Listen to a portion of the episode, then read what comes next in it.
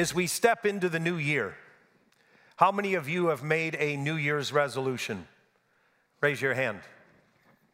How many of you know better than to make a New Year's resolution?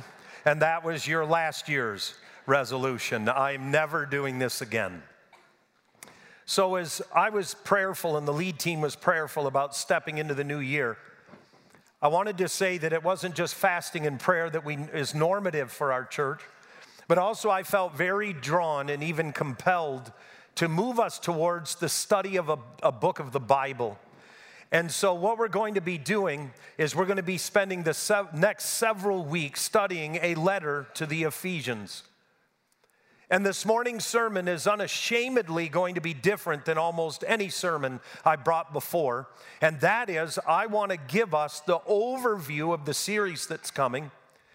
And also, I want to give us an overview of the book of Ephesians.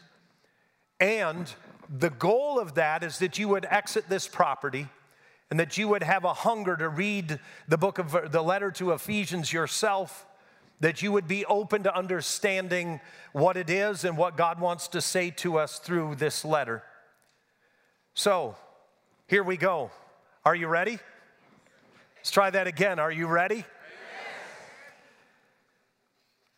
If you were to look in the Bible, you would discover that there are books of the Bible, but there are also some books are called letters. Some are even known as the epistles. I'm going to use the terminology of letter.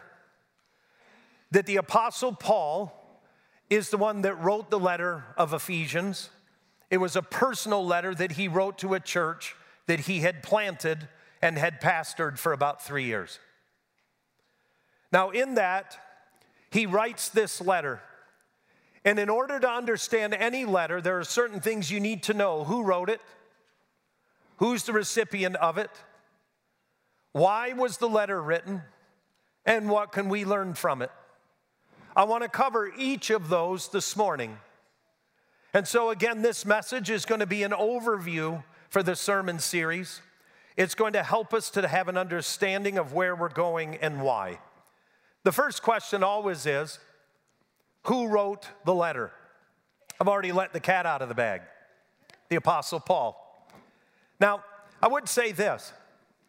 It does matter, though, that we understand some things about Paul, and that's where we're ready to go. I wanted to say, too, that there are times where I have received letters serving as the pastor of city. They're wonderful. My favorite are written by children. Here's why they always tell me how awesome I am. You ever notice that about kids? If you get a letter, it's because, man, you are the best. I love you, Pastor Pete. I've never met the kid, but it's just so awesome to get that. Now, if I get a letter from someone that I know, someone that I have journeyed with, someone that we've gone through hard times with and good times with, when I get a letter from them, it has a whole different level of meaning. How many of you know what I'm talking about? That's the letter of Ephesians that Paul writes. So, what we need to do, though, is we need to talk a little bit about the Apostle Paul. We need to talk about him because what he's going to do in this letter is absolutely stunning. What's stunning about it is the simplicity of it, but also how much ground he covers. So, as we look at this letter, the question becomes who is the Apostle Paul? we meet him out of nowhere in the book of Acts. He just suddenly erupts on the scene at the end of Acts chapter 7. We find him standing, holding the coats of men who are stoning to death the disciple by the name of Stephen. That's our introduction. It just says there was a young man by the name of Saul, and he was holding the coats of the men that stoned the disciple Stephen to death. That's how we meet him. He comes out of nowhere. What we also know, according to the Bible, is that as the stoning is taking place, it says in Acts chapter 8 1, it says, And Saul approved of their killing him. So it almost appears as though Saul was somehow some type of a leader. Here he is holding the coats, and he's approving of Stephen being stoned to death. Then we pick up his name again in Acts chapter 8, verse 3. And it says, But Saul began to destroy the church. Going from house to house, he dragged off both men and, what does it say next? That's shocking. It's so shocking, it makes the Newer Testament. That the men weren't good enough. He wanted everyone.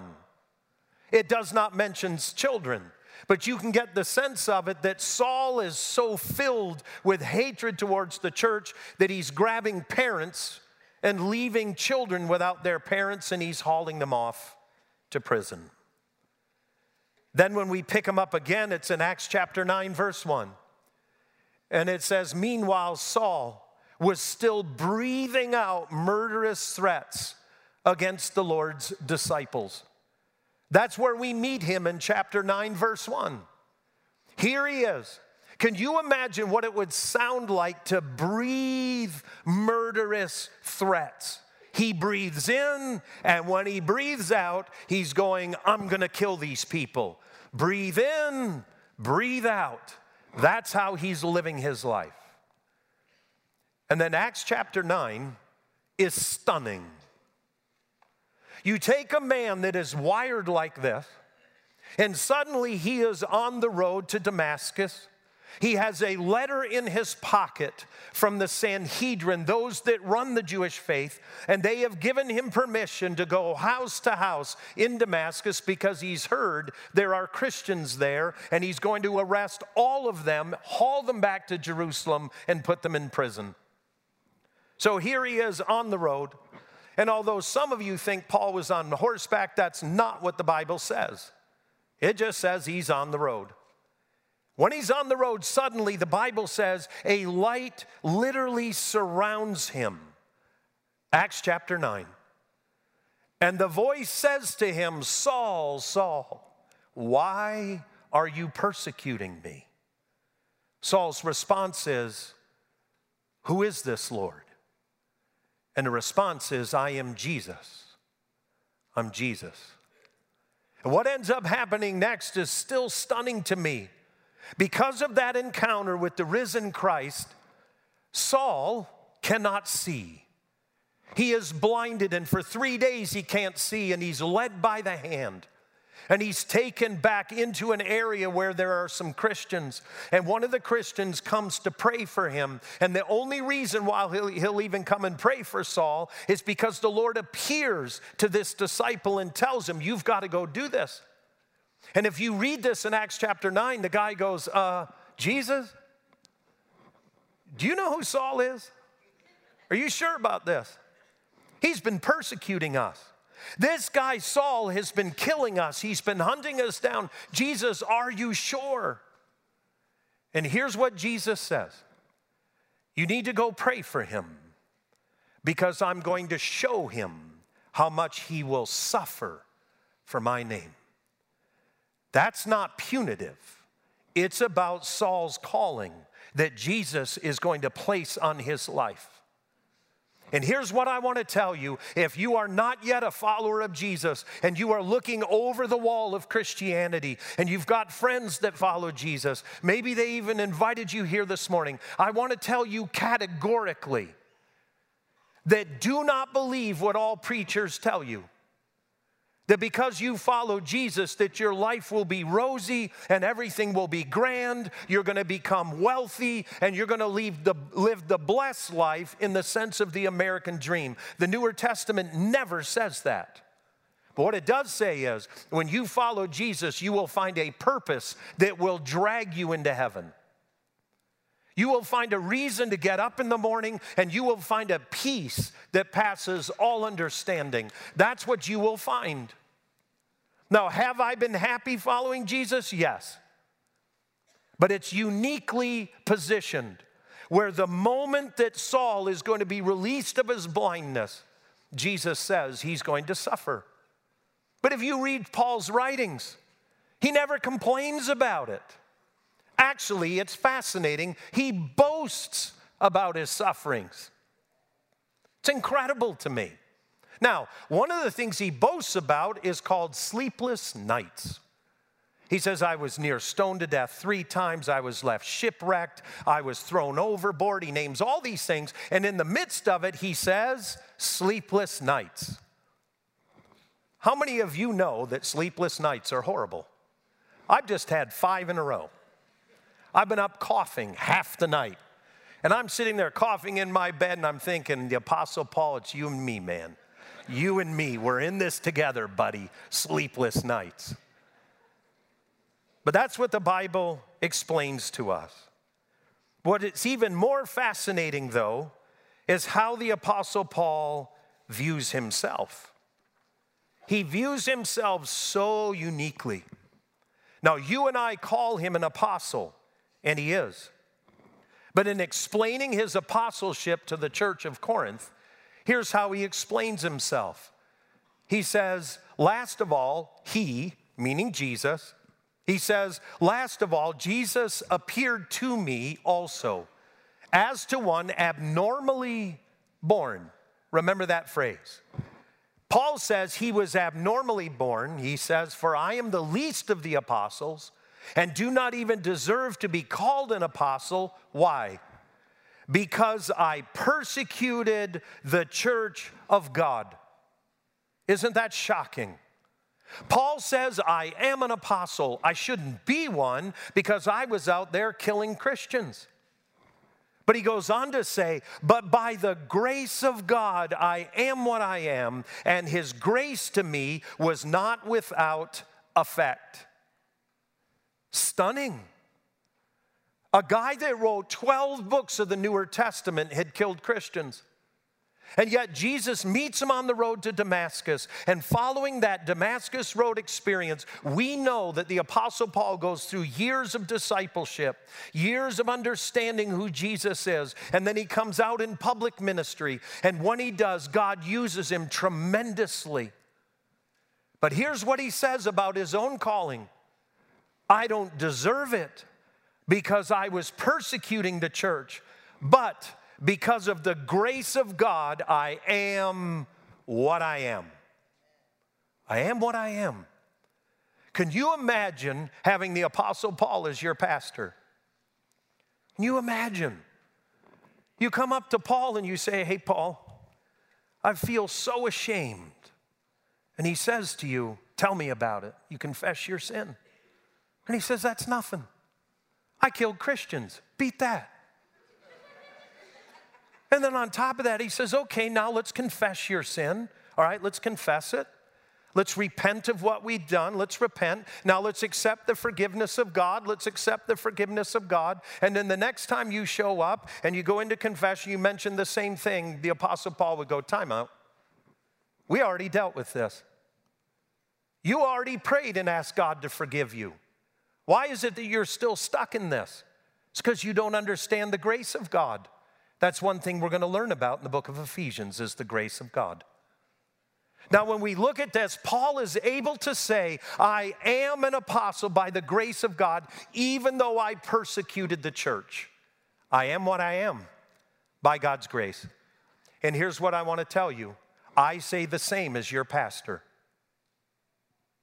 If I told you my sins, which no, I'm not going to, but if I told you my sins, and you met any pastor who was honest, it's all by the grace of God. And the least of our sins is we only work one day a week. The next question becomes who are the Ephesians? So the apostle Paul's this apostle who is called by God. And by the way, this is important to understand that an apostle is someone who had to have met Jesus as resurrected. You had to be a firsthand witness of the resurrection. All the other apostles had also walked with Jesus prior to his death, burial, and resurrection. Not only that, you had to have a unique, specific call from Jesus to you personally to go out and spread the gospel. Those are the two things that qualified you as an apostle. That's why Paul said he was abnormally born. because he had not walked with Jesus when Jesus was here in the flesh.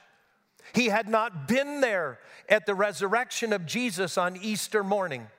He had not been there in the following days when Jesus appeared to so many people in resurrected body. No, he meets Jesus a long time later on the road to Damascus, but he meets the resurrected Christ.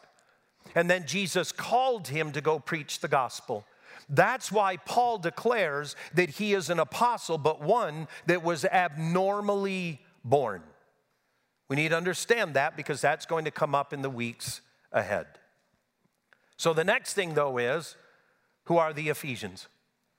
Who are they? Paul's writing a letter to them. I've already mentioned that the Apostle Paul pioneered the church of Ephesus. He was there as their pastor for a couple of years. And you can read about this in Acts chapter 17, 18, and 19. It's amazing that we've got this letter that he writes, and then we actually read about him pastoring the church in the book of Acts. It's incredible. But what do we know about the city of Ephesus and the Ephesian people? Here's what we know they're wealthy, they're rich. Ephesus is a seaside port. Roman wealth is flowing like a river. Not only this, but it's a well developed Roman city. They have a 25,000 seat amphitheater in which there's constant public entertainment. We also know, because of the excavation of the ruins of Ephesus, we know that one of the seven wonders of the world was built there. It was to the temple of, it was a temple built to the goddess, god Artemis, who was also known as the goddess Diana. Now, because of little ears in the room, we're not going to go into any great detail about Diana, but just suffice it to say that one of the central parts of that cult and that ritual and worshiping her as a god was a meteorite, a black meteorite that had fallen from heaven. And it had multiple small bumps on it that looked like a part of the certain part of the female anatomy. That became the center of the worship of Diana. This meteorite was put inside of that temple and was worshiped. And so picture this the Apostle Paul shows up and he steps into this community and there was a synagogue there. So there were jews but there was primarily gentiles gentiles being non-jews. And the apostle paul shows up in ephesus. And what he does he begins to preach the gospel and the Bible says clearly he spent over two years in the synagogue preaching every single day that Jesus Christ is the Messiah, that he was dead, buried, and resurrected on the third day. And because of that, if you put your faith, hope, and trust in him, you have forgiveness of sins, and you through Christ will find that death has been conquered in you as well. Two years. And the Bible tells us, as you kind of move down through Acts chapter 18, that after these two years or so, that almost everyone in the region had heard the gospel. Paul was the Billy Graham of Ephesus. But then, if you were to look in Acts chapter 19, something interesting happens. And that is, is that there's now so much traction, and Paul's preaching is so famous that one of the people that makes idols, they're making this orb or they're making this idol of this goddess Diana with this multiples of this upper level women's anatomy on it. And they're making these idols and they're selling them at a massive profit. Because all of a sudden the gospel's getting traction. The leader of the idolatry factory, the factory for idols, basically stands up and leads the guild, and they go down and create a riot. And in creating this riot, they begin to announce that the Apostle Paul declares that Jesus Christ is Lord and that these gods are nothing but wood and stone. They're worthless. They cannot help you. And so these guys, realizing they're going to lose all of their profit, they lead a riot against the Apostle Paul. What ends up happening in Acts 19 there in Ephesus is Paul, who always wants to get in front of people and proclaim the gospel, says, Let me at them. I want to go in front of them. I want to preach the gospel to them. But those brothers and sisters in Christ hold us back, hold him back. And look, being blunt, there have been times in my own ministry, I didn't have the boldness of Paul, trust me, but I had great people around me that when I said, hey, here's what I think I ought to do, they'd said, that's really stupid. You ever have people be the voice of God for you too? So they basically say to Paul, We're not going to let you go out there. And as a matter of fact, they smuggle him out of the city to save his life. He moves on and begins to plant churches elsewhere. I love that about Paul. He just keeps going. But you see, at the time of the writing of this letter, the letter to the Ephesians, the Apostle Paul is now in prison for his faith. He's in Rome and he's writing letters to churches that he's pastored. But the question then has to be what is Paul's purpose for the writing of this letter? Well, here's what's amazing. This letter is very unique than the other letters that he has written, even the other prison epistles or prison letters that he writes while he's in prison. It's very different. He just simply announces himself in Ephesians chapter 1. In announcing himself in Ephesians 1, he just essentially says, Listen, I'm the Apostle Paul. Usually he greets other people, but he doesn't this time. He just simply says, I'm the Apostle Paul. Here's the other unique thing there's no problem in the church.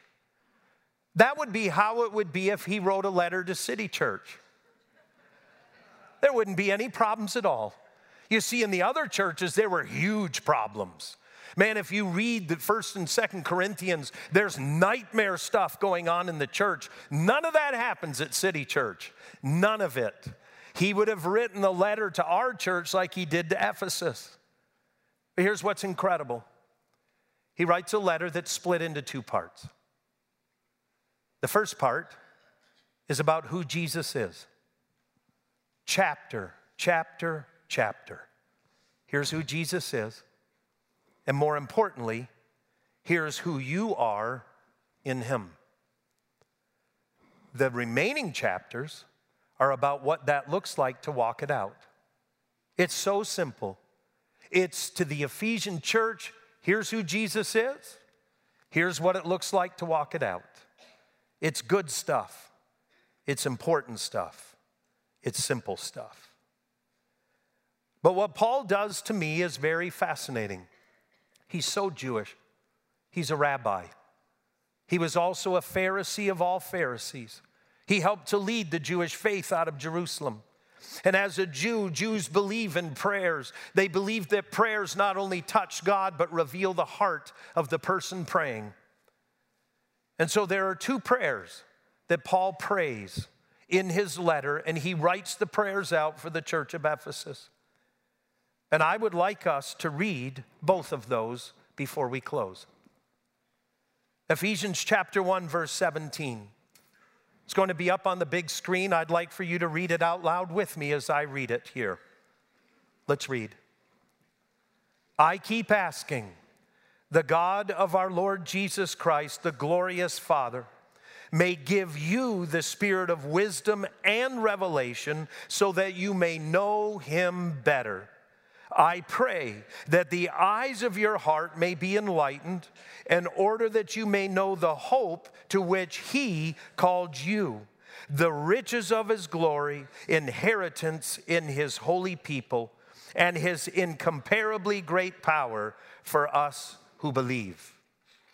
Now, I want you to let that prayer settle in because I'm going to make this commitment to you from this day on for the next eight weeks. I'm going to pray every single day this prayer over the City Church family. Every single day. Because I think Paul knew Jesus better than I do. I think he was a better pastor than I am. He was an apostle, I'm not. So I think his prayer is worth praying. But you know, as I've looked at his prayer, something struck me. It actually made me kind of chuckle. And his prayer says this He says, I pray that the eyes of your what? Heart, not your head, your heart. That's a weird picture, isn't it? Eyes in your heart. Now, the truth of it is, my eye docs, they're married, they go to City Church. And recently I went to get glasses for the very first time. Well, that's not true. I got them somewhere else before, but I went there to get glasses and I walk in and I sit down and my friend from City does my eye exam. And he said, You should have been here a long, long time ago. I said, Okay. Anyway, I sit there and he begins to explain to me how the eye works, why he's doing the tests that he's doing, and all the above.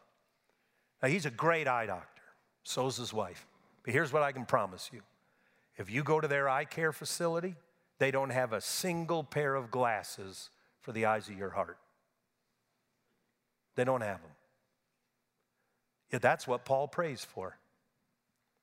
He prays that the eyes of people's hearts can see.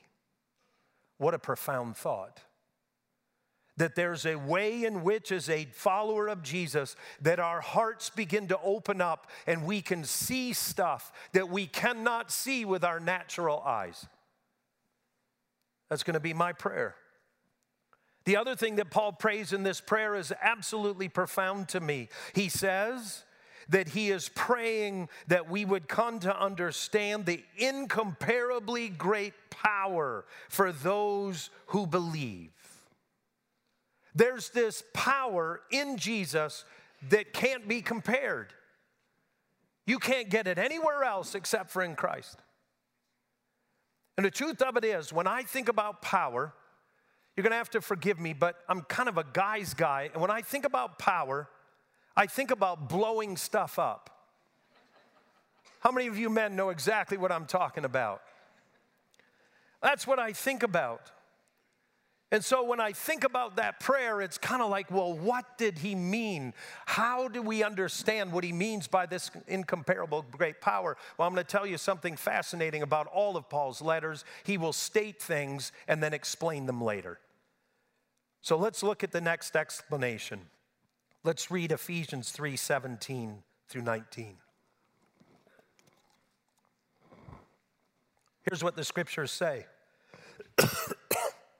read it with me if you would. I pray that you, being rooted and established in love, may have power together with all the Lord's holy people to grasp how high and wide and long and deep is the love of Christ. And to know this love that surpasses knowledge, that you may be filled to the measure of the fullness of God. You see, the incomparable great power that Paul's praying for is not some kind of power to blow stuff up. He's talking about this incredible power that will allow Pete Hartwig to understand the depth of God's love for me through Jesus. That's the purpose of it. Notice he doesn't say it's power to go heal stuff. It's not power to raise the dead. It's not power to do things that I love to have the sense that the Newer Testament says any one of us can do. But Paul's primary concern in the book of Ephesians is that you and I would have God's power so that we could understand how much God loves us. And here's what I know some of you sitting here do not believe God loves you. You don't believe it. You believe God loves everyone else but you. You believe that you're the exception to the rule. It was no different in Ephesus. Paul knows this. He had pioneered the church, he had pastored those people. And now his prayer is is that they would literally have the power of God so that they would be able to understand how much God loves them in Christ. And notice this that love surpasses knowledge. It's not something that we come to by knowing. It's something that we come to by what Paul prays elsewhere, and he calls it in the book of Ephesians the spirit of revelation. There's this sense where I'm going to pray for everyone who calls city their home, even those that only come when the lilies and poinsettias are out.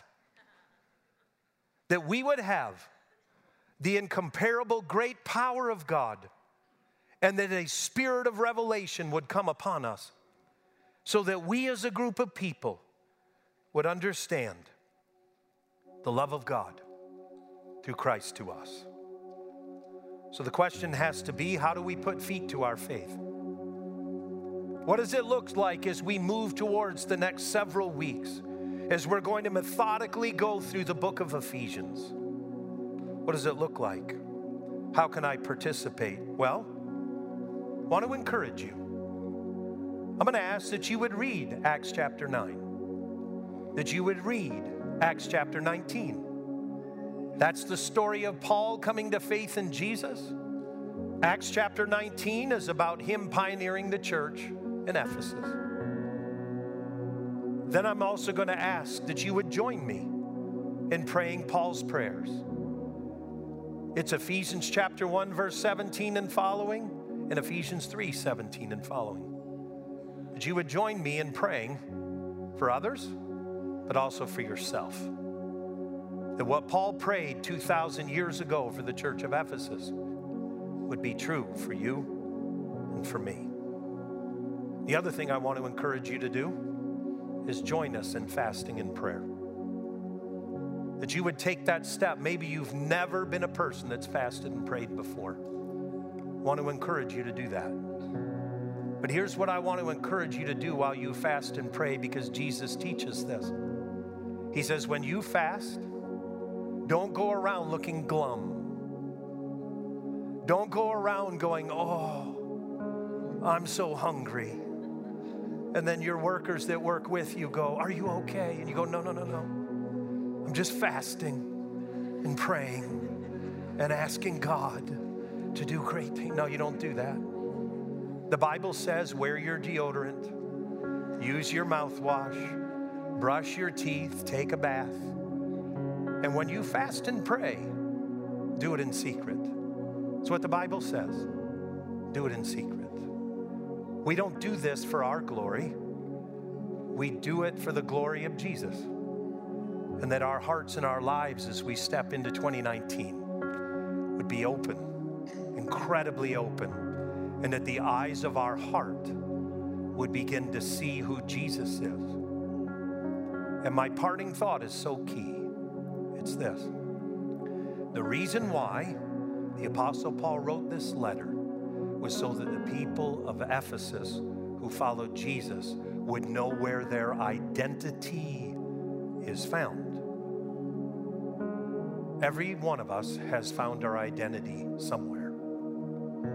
Yet Paul's intent for this letter is in two parts. Here's who Jesus is, here's what it looks like to follow him. Here's what you and I have in Jesus. Here's what He provides for us. Here's what it looks like to walk that out. And ultimately, what He's talking to the church of Ephesus about is identity. Who am I in Christ? And He repeats the phrase in Christ Jesus in this book over and over and over again. And over the next seven weeks, we're going to discover together what it looks like to be in Christ and to find our identity in Him. Because some of us have found our identity elsewhere, and the payoff has not been what we were told it would be. But in Jesus, you'll find it completely fulfilled. Would you please take a moment to stand with me?